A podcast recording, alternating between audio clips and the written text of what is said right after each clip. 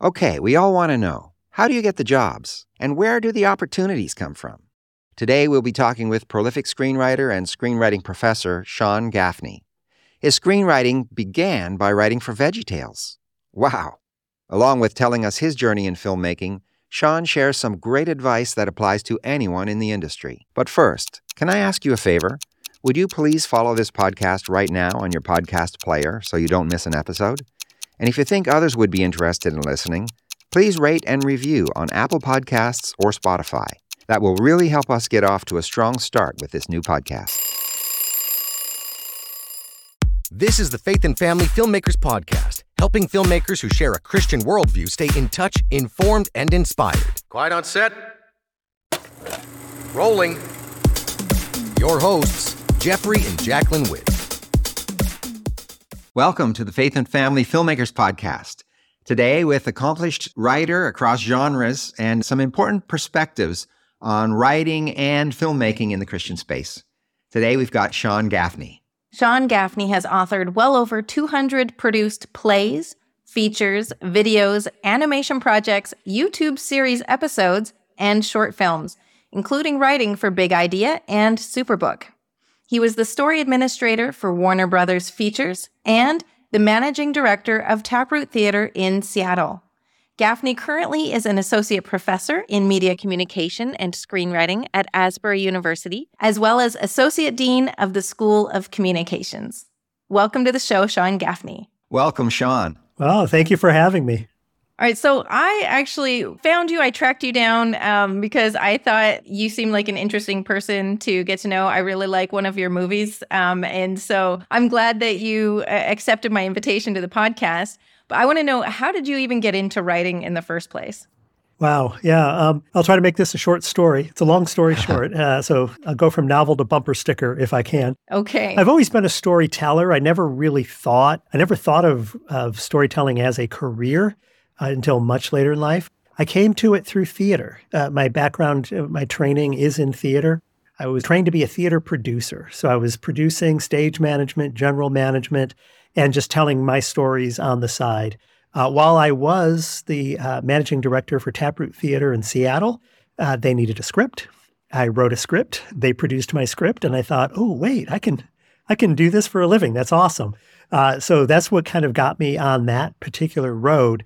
And as I was writing more and more there, I, I started to branch out a bit.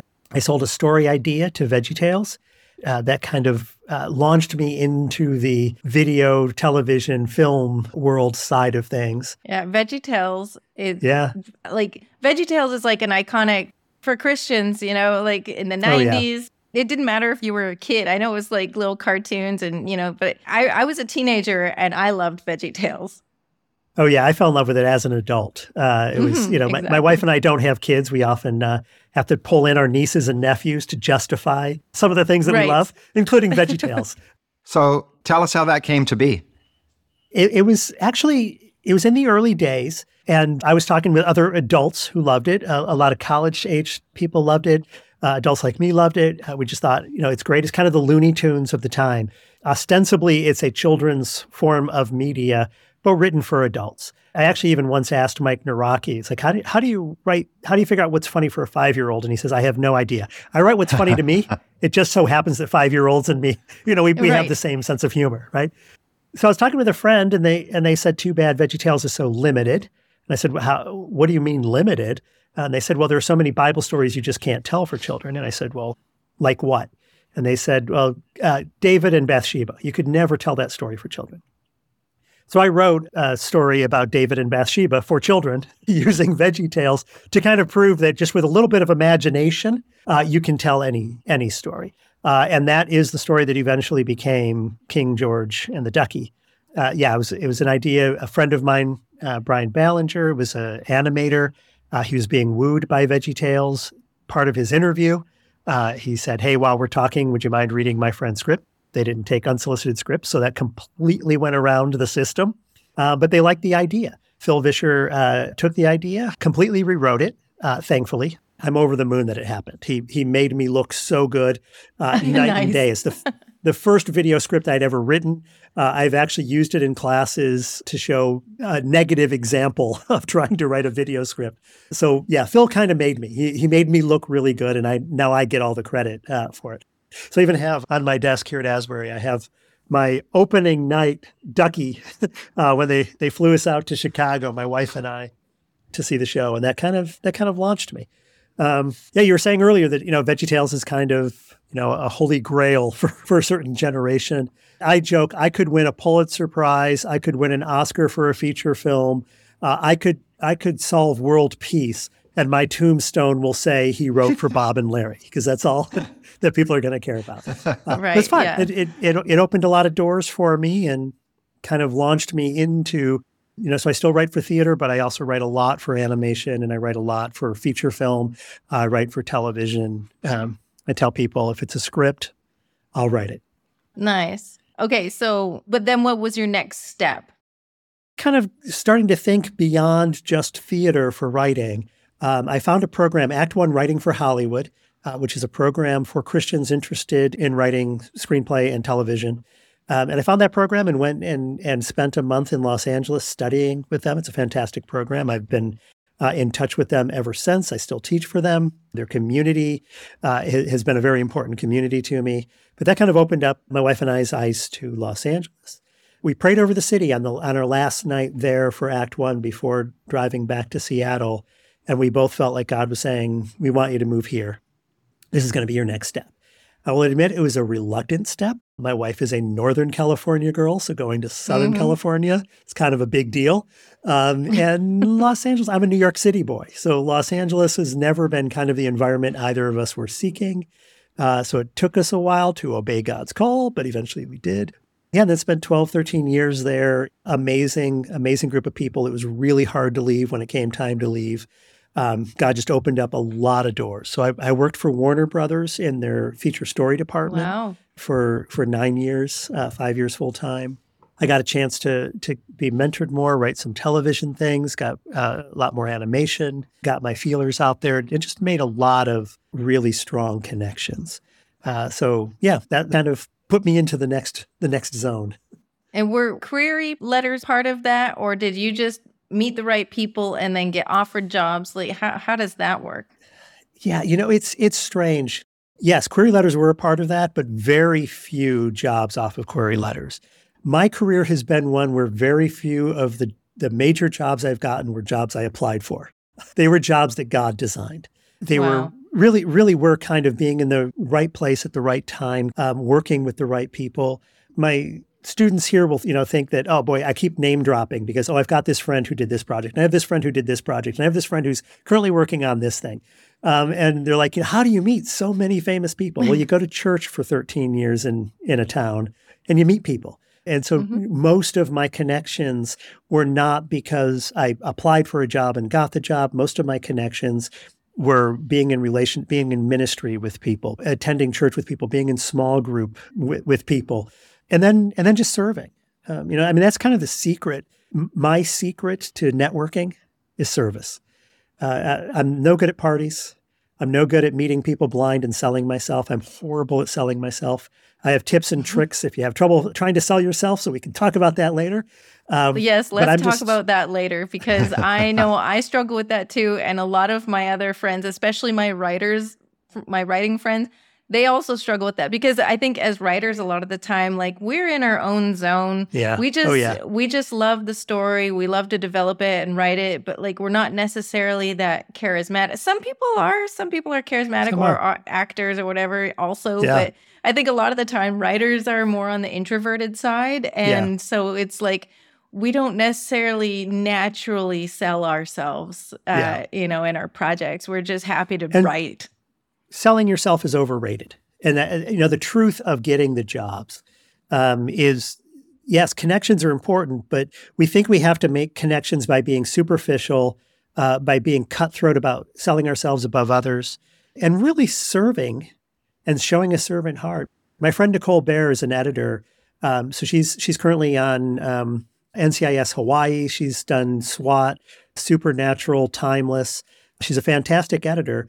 But the way she got into the business is she found people whose work she admired and she would write them a note saying, I really like your work. And she would bake a batch of cookies and deliver cookies to them. Um, so it wasn't I even can a, bake. yeah, you can bake, right? That was her strength. And of course, you know, they, they want more cookies. So they keep in touch with her so they can get more cookies, right? Uh, but that was the thing that opened the door that said, oh, I like you. I want to work with you. What do you, what do you do? Um, I was a volunteer for our church drama group, Bel Air Presbyterian Church in Hollywood. We had a group of about 40 volunteers. They were all people who were working in the industry. And we made every week would make movies for the pastor, um, you know, to go along with the sermon, just little short three to five minute pieces. But in working alongside us, that, that became kind of a core group of people that we would get each other jobs because we would want to work together. I tell you this a little side story. My friend Karen Lund, she's the uh, producing artistic director of Taproot Theater in Seattle. For years, as the associate artistic director, she was in charge of casting. And people would often accuse her, and you hear this all the time with any hiring situation. How people would say, "Oh, Karen, she only hires her friends." And uh, Karen's response to that was, "Well, no, duh. Of course I do. I hire two kinds of people: friends and strangers.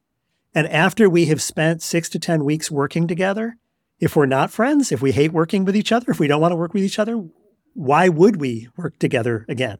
So friends and strangers. And and the key is be a good stranger. Be the mm-hmm. kind of stranger that becomes a friend to people when they're done. See people as people. Serve people. And that's that's really the thing that has gotten me more jobs than anything else is people remember me because I served them in some way or another. Wow. Yeah, that's such great advice. And it's true. I know I've actually gotten jobs because I had been recommended to somebody that the person that recommended me was somebody that I had helped out on a project that I didn't even get paid for that project. I just did it because I knew that I could help them further their career if I Yeah. got them a good script. Um, but then they ended up getting me work later on. Yeah, all the time. Like I said, I very, very few jobs have I gotten because of the traditional I sent out a query letter and responses came back. Most of them are, yeah, a friend Wow. going, oh, hey, I'm not available. Gaffney is. Just kind of reaching out that way, or even being at a party, just talking with people, being at the right place at the right time. Hey everyone, this is Dan with the Christian Worldview Film Festival. The festival this year is March 11th through 15th at Sherwood Church in Albany, Georgia. We have over 35 sessions scheduled on topics like screenwriting, lighting, AI, and post production, from speakers like Alex and Stephen Kendrick, Bruce Marchiano, Jaclyn Whitt, and many more. Go to cwvff.com for more information and for tickets. for your listeners who want to be writers, be ready is a big part of it. I think a, a lot of people are like, oh, I need to get the interview. And then they get the interview, and somebody's like, all right, can I read your script? And they're like, okay, I'll go home and write one. No, be ready. Have your ideas, have, have things ready to go. Always be writing.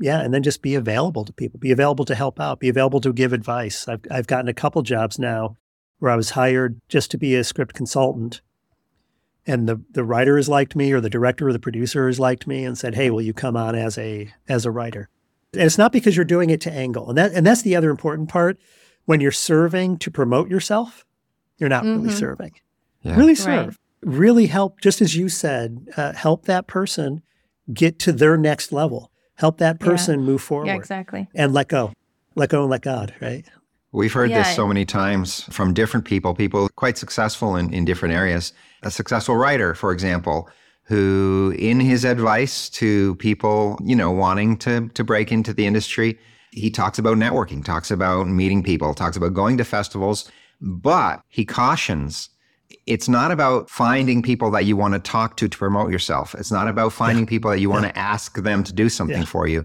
It's simply about finding people and getting to know them. And Yeah. in return, they're getting to know you.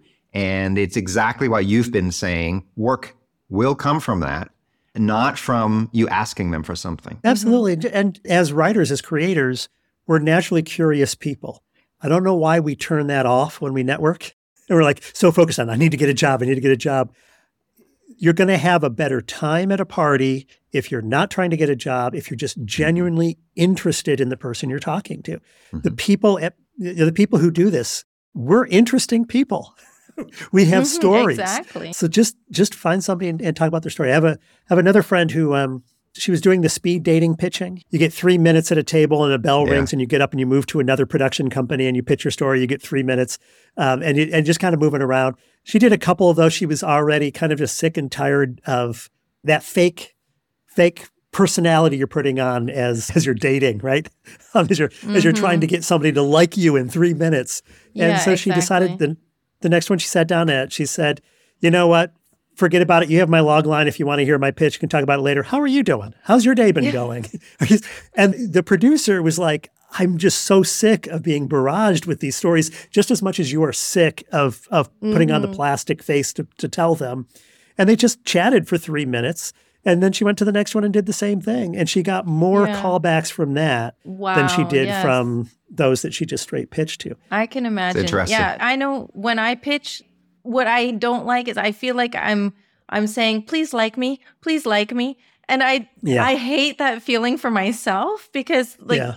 I don't do that with anyone else. Like when I just meet people, whether it be like on the street or a friend of a friend or anything like that. And so I find that very stressful when it comes to pitching. And so I need to learn how to approach it differently because I think that part of what I'm hearing you saying also is when you are walking in God's will, then you're where you need to be doing what you need to be doing.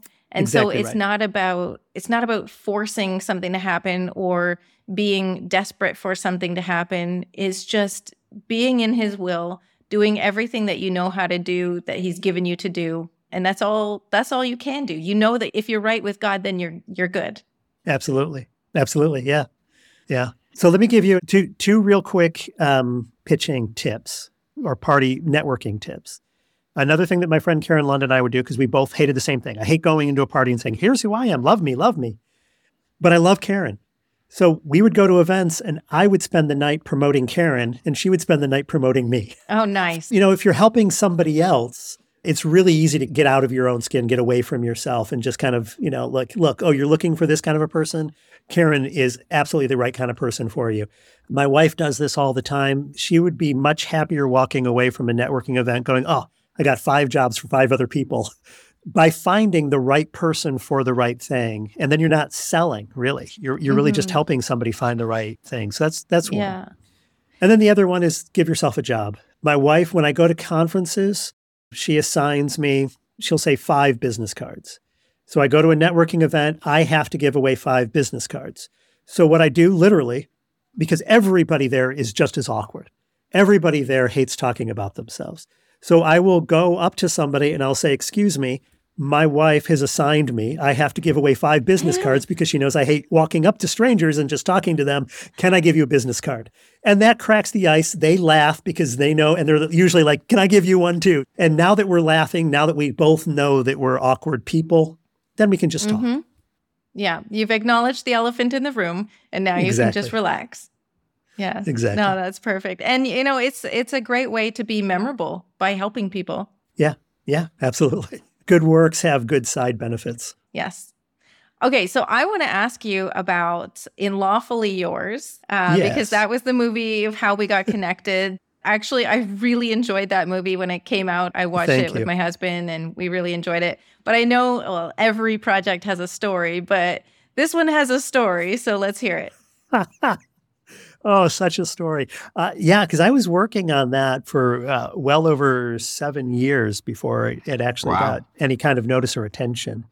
Uh, it started in a classroom. I was teaching a, a class on adaptation. Uh, I had a student uh, who suggested the Ruth and Naomi story as a, a rom com. What what happens if we if we set that modern day? He worked on it for about a day, and then came and said, "This is too hard. I can't make this work." And we switched to a different project. I couldn't get it out of my mind. Um, I just had scenes in my mind of of Ruth and Naomi together and what that would look like. So I went to him and I said, "Can I steal your idea? Can I take it and run with it?" And he was like, "You have my blessing. I'm not going to do anything with it." And so I ran with it, and over the next, you know, half a decade plus, um, just developed it into uh, a script I called then Jesse and Naomi. Before we finish up this portion of our interview, I'd like to take a moment to invite you to go deeper with us in our discussion with Sean Gaffney in part two, our members only episode. Sean talks about avoiding common traps in faith based filmmaking, effectively embedding theme into the story, and being truthful in our storytelling. You'll notice that the first four members only episodes are available for free in your podcast player. If you like the members' content and would like to continue receiving these bonus episodes, please support the podcast by becoming a supporting member. You can do so at faffpodcast.com slash support. That's F-A-F-F podcast.com slash support. You can also go there if you'd like to leave a one-time donation. Almost got some producers interested in it. Uh, it was, to be honest, it was too Christian for the secular market and it was too secular for the Christian market. It doesn't hit all of the right buttons. My lead is an atheist who you're supposed to love, not because she's going to be converted, but because she's a lovable human being. Um, yes. It challenges the church and where we're at. Uh, which especially five to 10 years ago was not very popular in the Christian subculture. We're supposed to challenge the outsider, not ourselves. So there's a lot of problems that it had with it that kind of made it a, a tricky sell. Um, mm-hmm. uh, ended up moving uh, away from LA and uh, was at, an, at a university. And Corbin Bernsen. uh, his his company, he, has been producing independent films for the past 10 years, some very, uh, just really strong work, was looking for additional partners and so it was a possibility for the university to partner with him. So they were like, Does anybody have a script? I pulled that out and dusted it off and submitted it with the other scripts they submitted. Corbin read it and loved it. And that was, you know, again, something I didn't apply for really. I just happened to be there at the right time and had a script that really kind of hit him mm-hmm. in the right yeah, way. Yeah, you had the script ready. Like that's that's had part of it, right? Ready. Had the yes. script ready uh, yeah, so he he called me and and you know said, "Hey, I, I love your script. We want to make it," um, and that that became the script that they then produced together. So yeah, that's that's one part of the story, but that's how it got in front of people. And it is about timing because again, it was a script that I had finished years before, but it was meant to be produced by Corbin, and so we needed to wait for his timing, right? Waiting for God to make sure we're all together, and then boom, when when the right mm-hmm. time hits, off it goes. Yeah. Well, this has been a really interesting interview, and we're going to be getting into some more stuff in the members only portion. We're going to be getting into, uh, he's got some advice for writers, which I'm going to be happy to hear. You know, making sure you don't get in your own way or how to avoid pandering to certain, whether it be producers or genres or culture or whatever, that kind of stuff. So I'm very much looking forward to that. Uh, before we leave this portion of the interview, though, do you have any final thoughts, Sean Gaffney, for our listeners? Sure. Um, you know, so many. Um, so many. Uh, we've been talking about networking. So my wife would be upset if I don't do a little networking myself.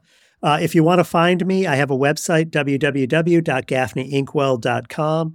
Uh, you can go there to see other projects that I've worked on. I've started doing a vidcast, uh, five minute and under. I'll, I'll, be watching a movie. I'll stop the movie and I'll say, "Hey, here's a good example of this writing technique," or "Here's a missed opportunity that they might have."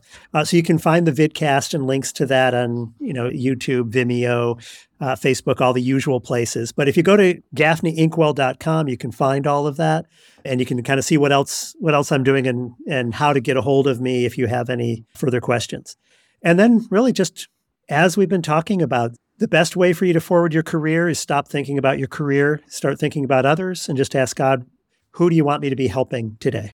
Well, that's really good advice. And we will get those links into the show notes as well. And um, we've really enjoyed talking with you today, Sean. Thank you so much. It's been a blast. Thank you. Thanks for listening to the Faith and Family Filmmakers Podcast. If you would like email reminders about newly released episodes and more, please sign up at faffpodcast.com slash email. That's F-A-F-F podcast.com slash email. Bringing filmmakers together for faith and family. That's a wrap.